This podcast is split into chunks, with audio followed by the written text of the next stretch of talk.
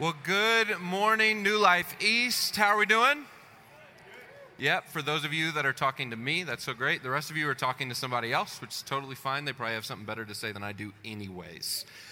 Good morning. If we haven't had the chance to meet, my name is Rory. I'm one of the pastors here at New Life East. And if you are a guest with us, we are especially glad that you've joined us. We know that it's the new year. This is the time that people sort of start coming back to church or show up to church for the very first time. So if you're a guest, we'd love to meet you and say hi to you in Connect Central after this service. Today, we start a brand new series of talks. This is going to take us all the way up close into Easter as we talk about the Sermon on the Mount. Now, if you grew up in church, the Sermon on the Mount is a fairly well-known sort of body of Scripture. It's one of the places that we have like Jesus's teachings sort of just culminated together. And what you should know is that throughout history, there were often Messiah characters or world leaders who would show up and claim to be the rescuers of humanity, and they would have a lot to say, but very rarely is there a space where all of it is like documented in one place. And if you want to know what like Jesus thought about the world, if you want to know what Jesus thinks about you, if you want to know what Jesus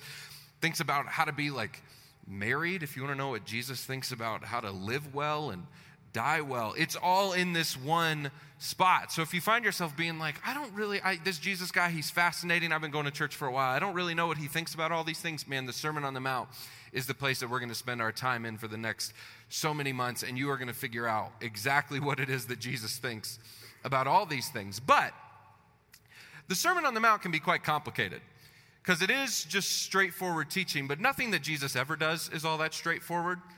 There's always sort of caveats and challenges that he hooks in there. And for us to understand the Sermon on the Mount well, we actually have to understand the very first part of it well. It's called the Beatitudes, which is also a section of Scripture many of you are probably familiar with. But what I'm going to propose today is that what you know about it is all wrong. Doesn't mean I'm all right, but I'm going to challenge some things that we believe about the Beatitudes. If you have a Bible, you can turn with me. Matthew chapter 5 is where the Sermon on the Mount begins. And it says this, starting in verse 1. Now when Jesus saw the crowds, he went up on a mountainside and he sat down. Everyone say, sat down. Any good rabbi in Jesus' day, as he was teaching, would find a stool or a significant place to sit. He would wrap his prayer shawl around him and begin to teach his students. It says that his disciples came to him and he began to teach them. There's a whole nother sermon in here about what it means for Jesus to be our teacher, and we don't have time for it, so we're going to keep going. Blessed are the poor in spirit, for theirs is the kingdom of heaven. Blessed are those who mourn, for they will be comforted. Blessed are the meek, for they will inherit the earth. Blessed are those who hunger and thirst for righteousness. Some of you are like, why is he saying blessed and not blessed? Because it's just what we feel like we should say. Blessed are those who hunger and thirst for righteousness, for they will be filled. Blessed are the merciful, for they will be shown mercy. Blessed are the pure in spirit, for they will see God. Blessed are the peacemakers, for they will be called children of God. Blessed are those who are persecuted because of righteousness, for theirs is the kingdom of heaven. And then he ends it by saying, blessed are you when people insult you, persecute you, and falsely say all kinds of evil against you because of me.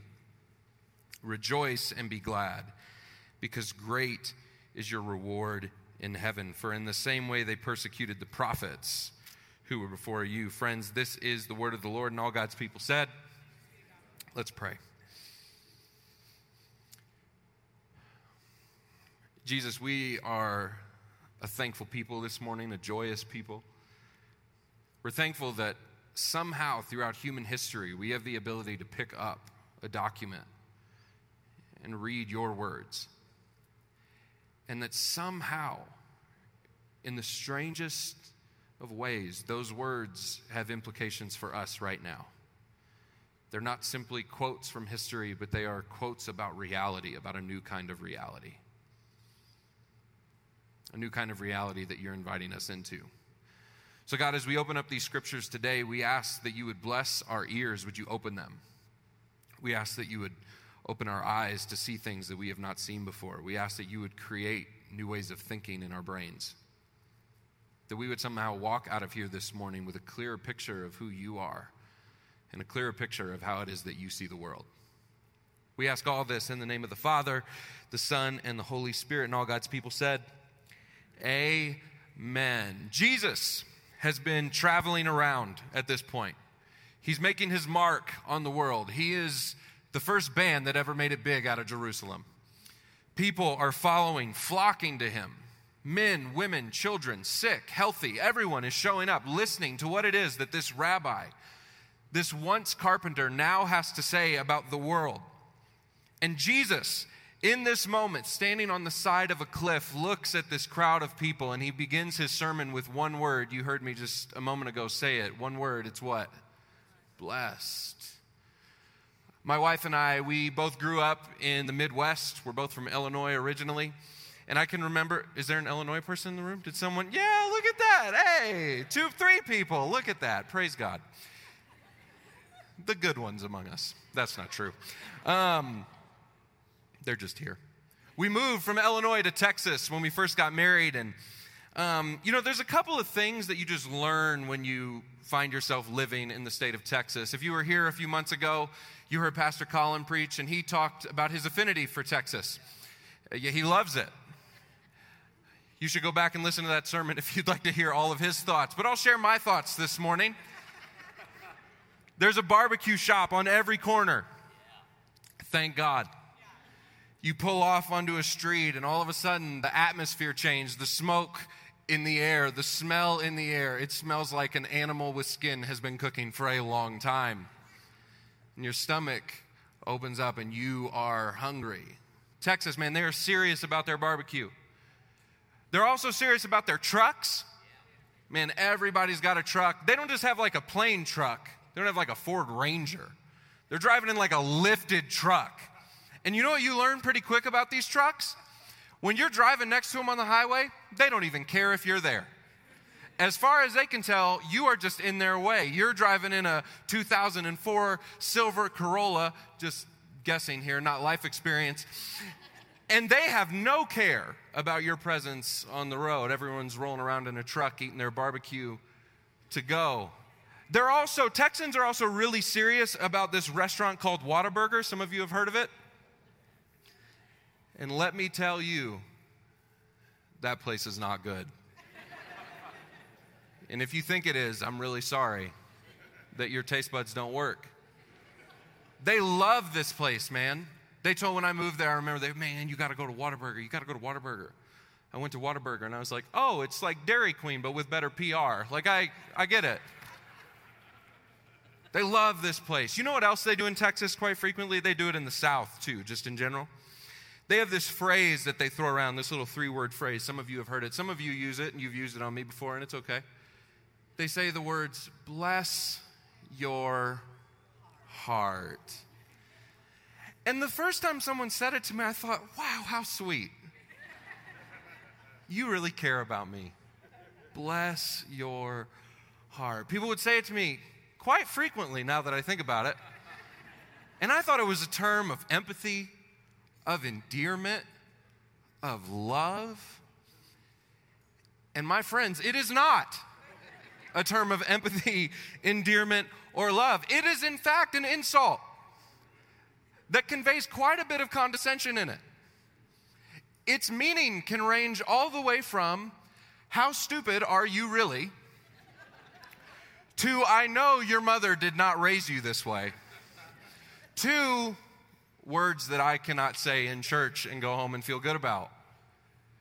They would say it all the time. They just kind of throw it around. It's not people in the South, though, just saying, like, bless your heart. In church, quite frequently, I hear people say all the time, I am so blessed, or they are so blessed. It's become sort of cultural. We just sort of throw the word around. We're pretty flippant with it. You see that guy who is making money hand over fist. He's doing well in his career. He's getting every bonus, every raise that he can. He's got the white house with the black shutters and the picket fence, and he's bought a boat and an RV because someone needs a boat and an RV, and they've got cars. Oh, they just bought a Tesla. They're doing really well, and we look at them and we say, man, he is blessed. Or you see the woman she's just gotten married and their life looks perfect because Instagram helps make that happen.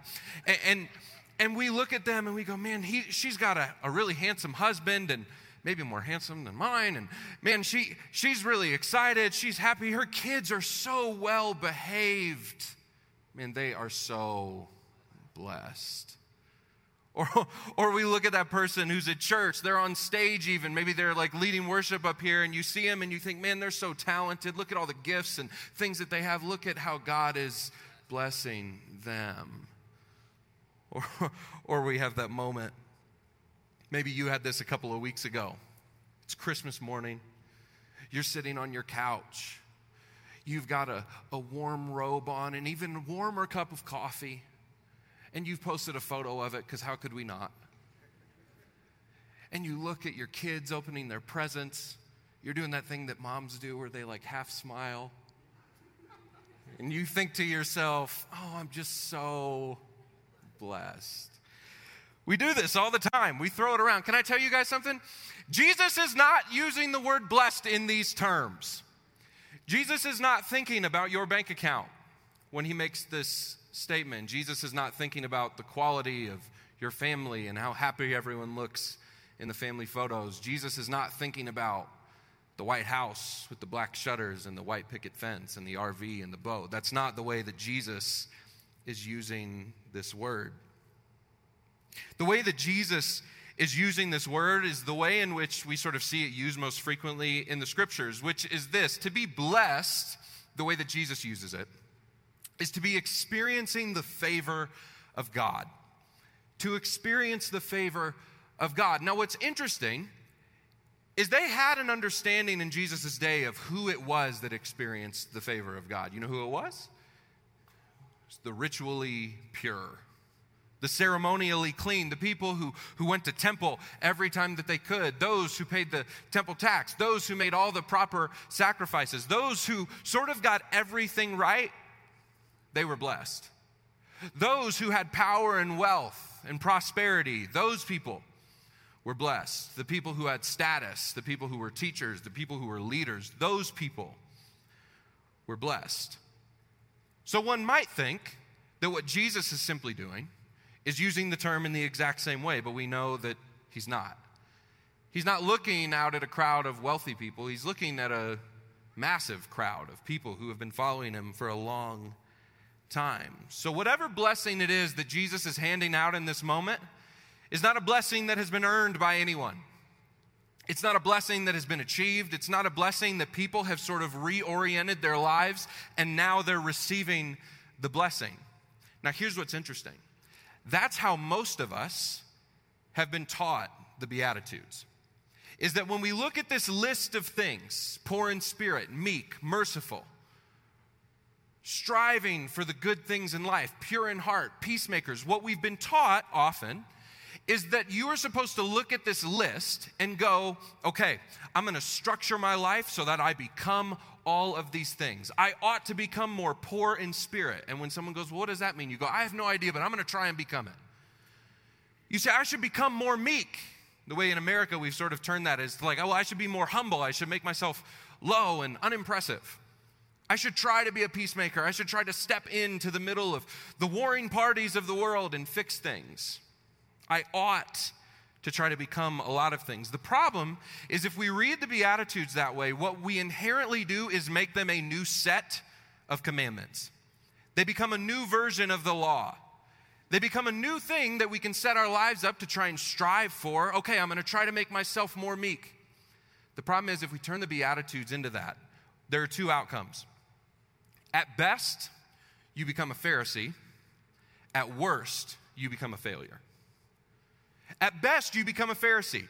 You start walking around going, hey, does everyone see how meek I'm being? You guys see how meek I'm being?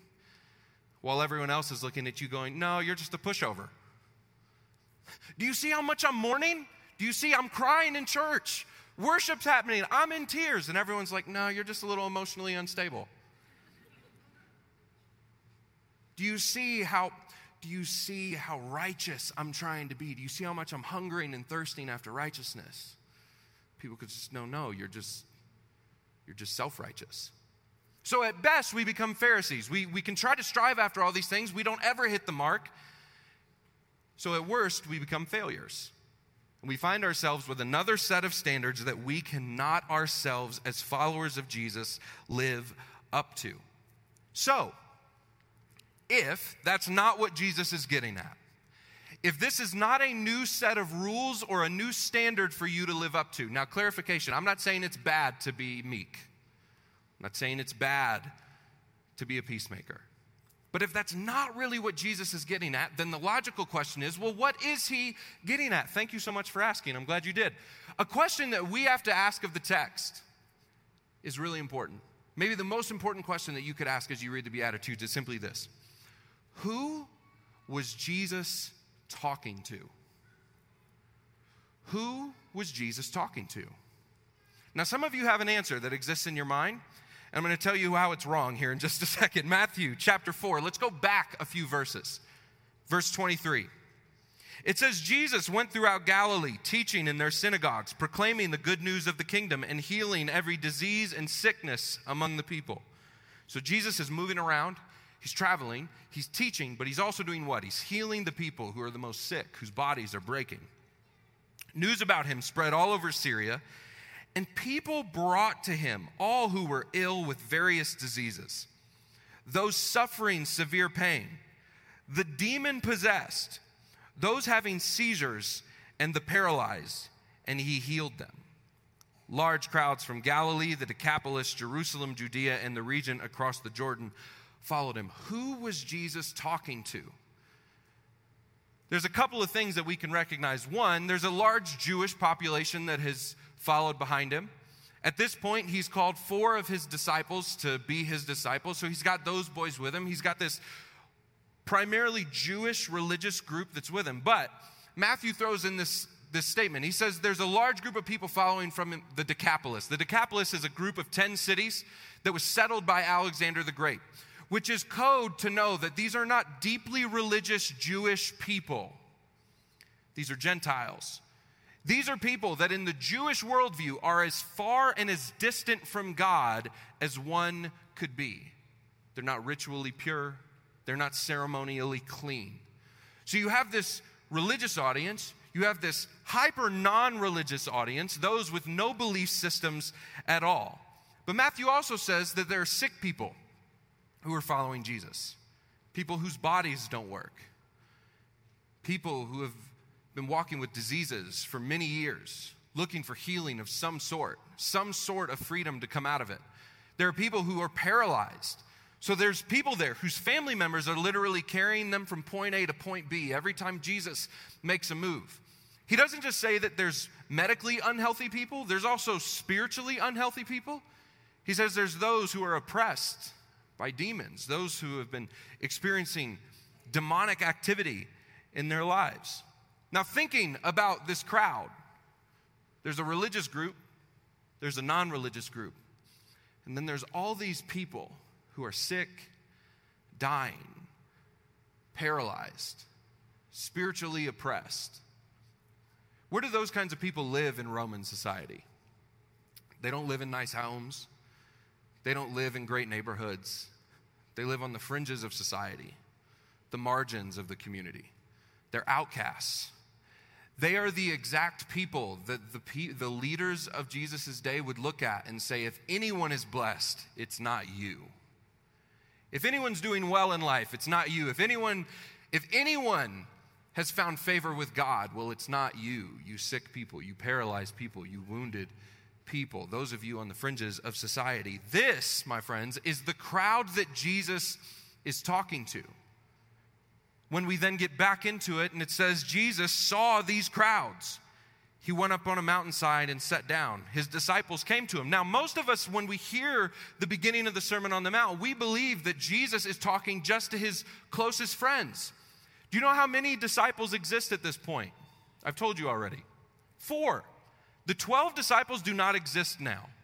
So what we can interpret from this passage, the best of our understanding, is the way that Matthew uses the word disciple is the most literal way that one could use it at the time, which is not a student of Jesus, a student of the way of Jesus. It is someone who is quite literally walking behind a rabbi. Commentators believe that there are hundreds, if not thousands, of people in this crowd. And none of them are those 12 disciples that we get to know and love so well through the stories. Jesus is announcing blessing, not over the people who are going to die for him one day, although 4 of them are there. He is announcing blessings over the very group of people that no one would dare at the time call blessed.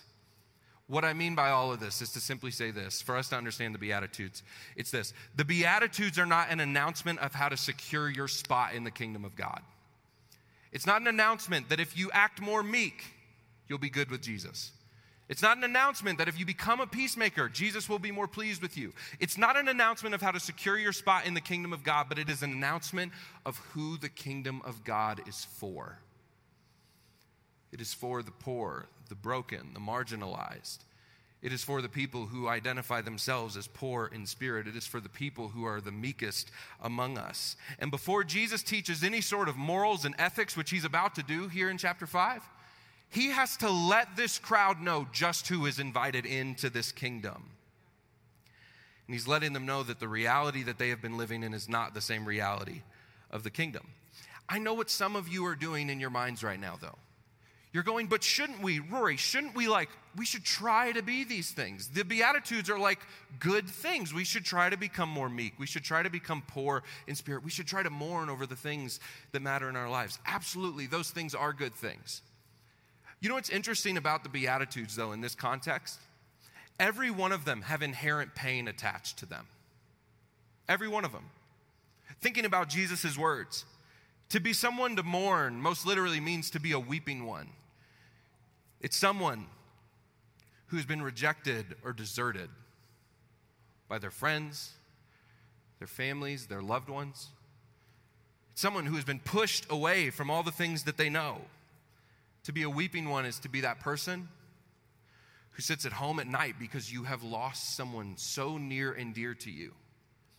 You've lost a parent, a son, or a daughter. Maybe not even to death. They've just abandoned you. They've left you. To be someone who mourns is to be that person who is, for whatever reason, lost your career. Your career has broken down and you have no idea where to go from here. Blessed are those who mourn, assumes that there's pain. Or when Jesus simply says, blessed are those who hunger and thirst for righteousness, we're like, yeah, we should hunger and thirst for the things that are right. I love the way that Dallas Willard talks about these kinds of people. These are the people who look and they see things in the world that are wrong, but what they almost always do is recognize that the deepest wrongs lie within themselves. Creates shame and guilt, or maybe they've even been severely wronged and they're just longing for the great pain of their life to be made right. And what Jesus does is look out at those kinds of people and says, the blessing of the kingdom is for you, or even to be pure in heart. I think of the perfectionists among us, those that see all the things that are not going right, and they even recognize in themselves that things are not going right. Listen, all of the Beatitudes have some level of pain attached to them. And here's why that matters. If you've ever found yourself as someone who is mourning, as you ever found yourself as someone who is meek, being pushed to the side, if you've ever found yourself as someone who is hungering and thirsting after righteousness and the deep pain is within yourself, those are the exact moments where all of us wonder, does God actually care about me at all? It's those moments where the very blessing, favor, love, existence of God are in the most question. Think about when Jesus says, blessed are the poor in spirit. Theologians have often translated that to mean that blessed are the spiritual zeros. You're the person in here today who has been dragged to church you don't know how many times, and you're still not sure why you're here. The spiritual zeros, the people who have no faith, no belief. And yet what Jesus looks at those people and says is that the kingdom of heaven is actually wide open for you. I think about a friend who told me a story not long ago about herself, that she had grown up in an abusive home, abusive in every way that you can imagine, physically, sexually, emotionally. It was such an abusive home that in order for her to get out somehow, she chose to get married at 15. 15. Some of you have 15-year-olds in this room. You can't imagine that. She got married at 15. was pregnant by 17 and was divorced by 19. The man that she married, connected her life to, was a drug addict, a drug dealer, an abuser, a cheater. She was in the worst spot that you could imagine. She had no faith, none at all, not even an inkling hanging around, none. She eventually makes a decision to move her life across overseas to live in Germany. She had friends and family who were on a base, a military base there, so she moves there. And as she's there, she is like partying it up. She's got one daughter who's being taken care of during the day, but drinking, partying, sexual promiscuity, whatever you want to say. Then one day she finds herself in the back seat of a car. Two women are in the front, and the woman in the passenger seat is like an old school Pentecostal. Like old school, tell you exactly what they're thinking, Pentecostal. Like old school, could probably be quiet every once in a while, Pentecostal. And they stop to get gas, and the woman driving hops out of the car, and this old Pentecostal woman in the front seat turns around and looks at my friend. She says, "Can I tell you something?" She's like, "Yeah, whatever. You can tell me whatever." This woman begins to list off all the places of sin and brokenness and sadness and abuse in this woman's life. Just says, "I think God told me to tell you this." Tears proceed. It's just a few days later that my friend finds herself in a church in Germany, a house church, just sitting above a garage, and recognizes that she is also, in fact, a complete spiritual zero. And yet what the kingdom of God did in that moment was open itself up to her in the backseat of a car. And she has been following Jesus for many years now, leading ministries, giving her life to the church. Those are the moments where we see the kingdom of God break in, the blessedness of the kingdom break in for those who are poor in spirit. I think about when Jesus says, "Blessed are the peacemakers." And you're like, man, we should all be peacemakers. Have you ever tried to be a peacemaker? Like, have you ever tried to stand between warring parties and get everyone to get along? If you're a parent and you have multiple kids, the answer is yes. I can remember a few years ago, I was at breakfast with some friends, and we're sitting by the front door, and I noticed that this mom walks in, this single mom walks in with her 3 kids. She's got 2 boys and a little girl. And she tries to wrangle them all up, and she tries to get them to sit down at the table. One's in a high chair, and the other 2 are like coloring, or they're sort of occupied. And I watched the mom do this thing where she sits them down, and you have to go order at the counter. She looks at them, and she takes like 3 steps. Okay, they're good. A few more steps. Okay, they're good. Gets to the counter, and she keeps looking over her shoulder, making sure that they're good. No lie, the moment that this mom began to order, it is as if these children knew, no one is looking at us right now. The oldest boy has found himself crawling on the floor to the kitchen. He's going to make breakfast on his own. The little girl sitting in a high chair, she can't go anywhere, but what she can do is scream. She begins to wail. The youngest son, he's like, "This is my moment." He attempts to escape from the restaurant entirely. He's at the door trying to make his way out. I'm by the door, so I kind of put my foot in front of it like, "Oh, no, you can't get it open." This mom is now in the kitchen of the restaurant grabbing one kid, trying to console another kid, trying to get this one kid to believe that he should not, in fact, reenact Prison Break in real time. She's wrangling all of these children, and she's just trying to get them all to be peaceful for a minute. And yet what we believe about the kingdom of God is that it is for that single mom, even in that exact moment, that the kingdom of God is open to.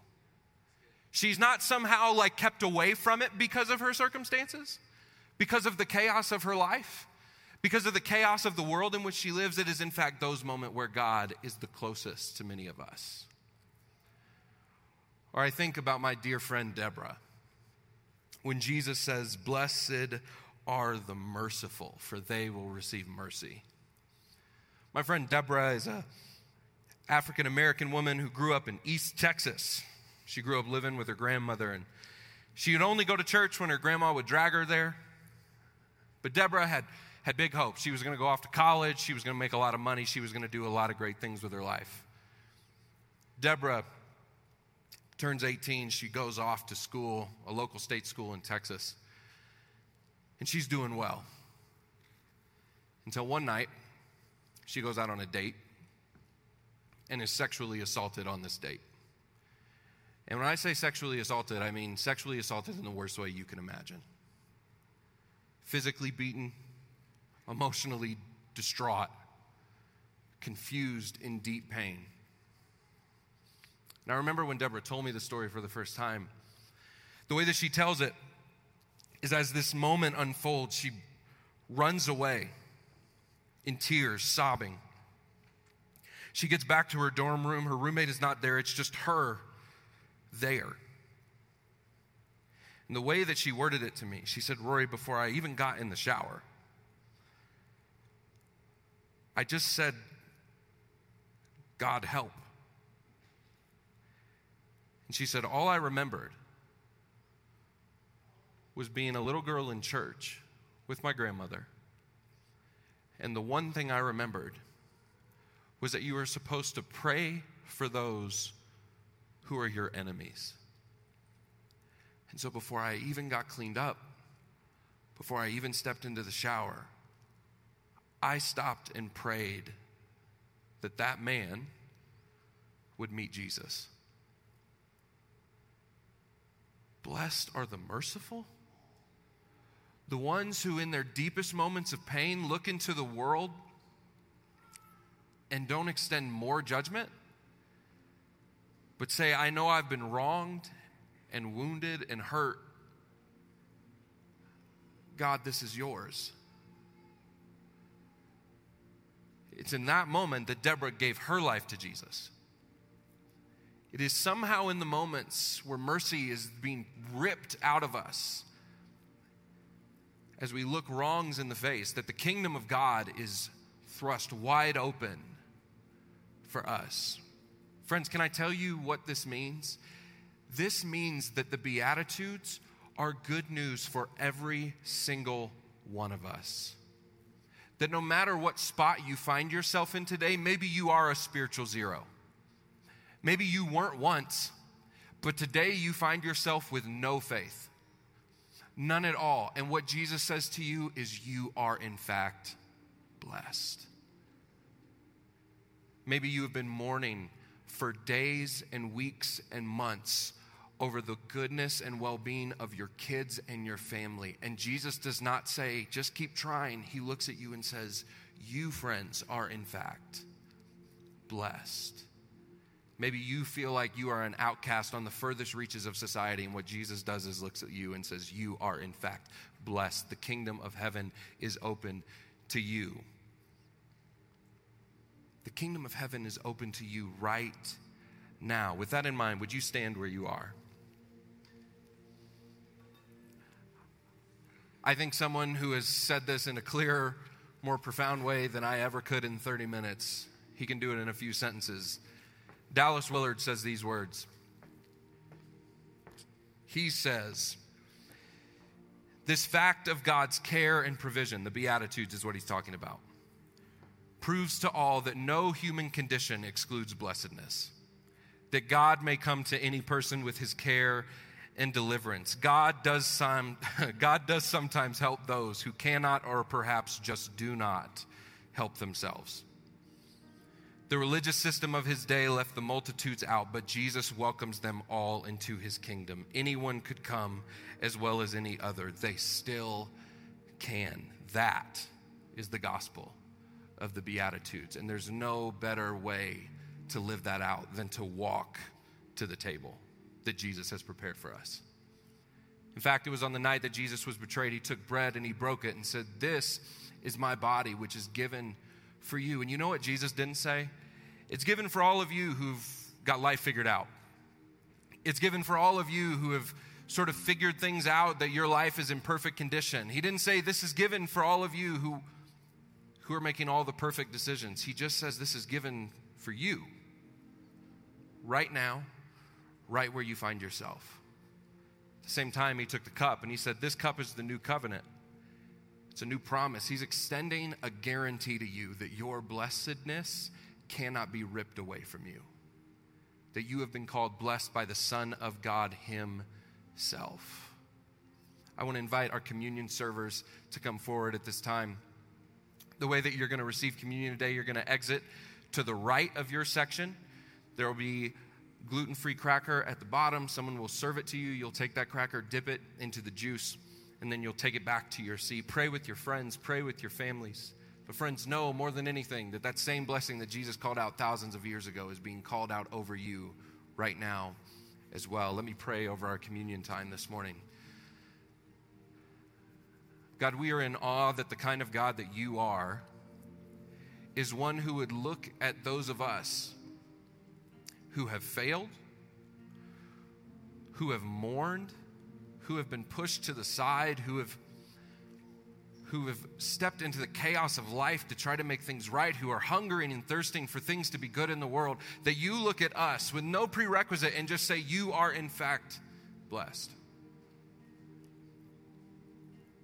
And God, it is with thankfulness of that reality that we come to your table this morning, because it is the same blessing that is being poured out, that we are now invited to a thing that we did not deserve, that we did not earn, that has been given to us by your grace and mercy alone. So God, would you lay that weight on our heart? Would we feel the truth of that this morning as we come forward to take and eat and to drink? We pray all this in the name of the Father, the Son, and the Holy Spirit. Amen. Come forward to receive communion.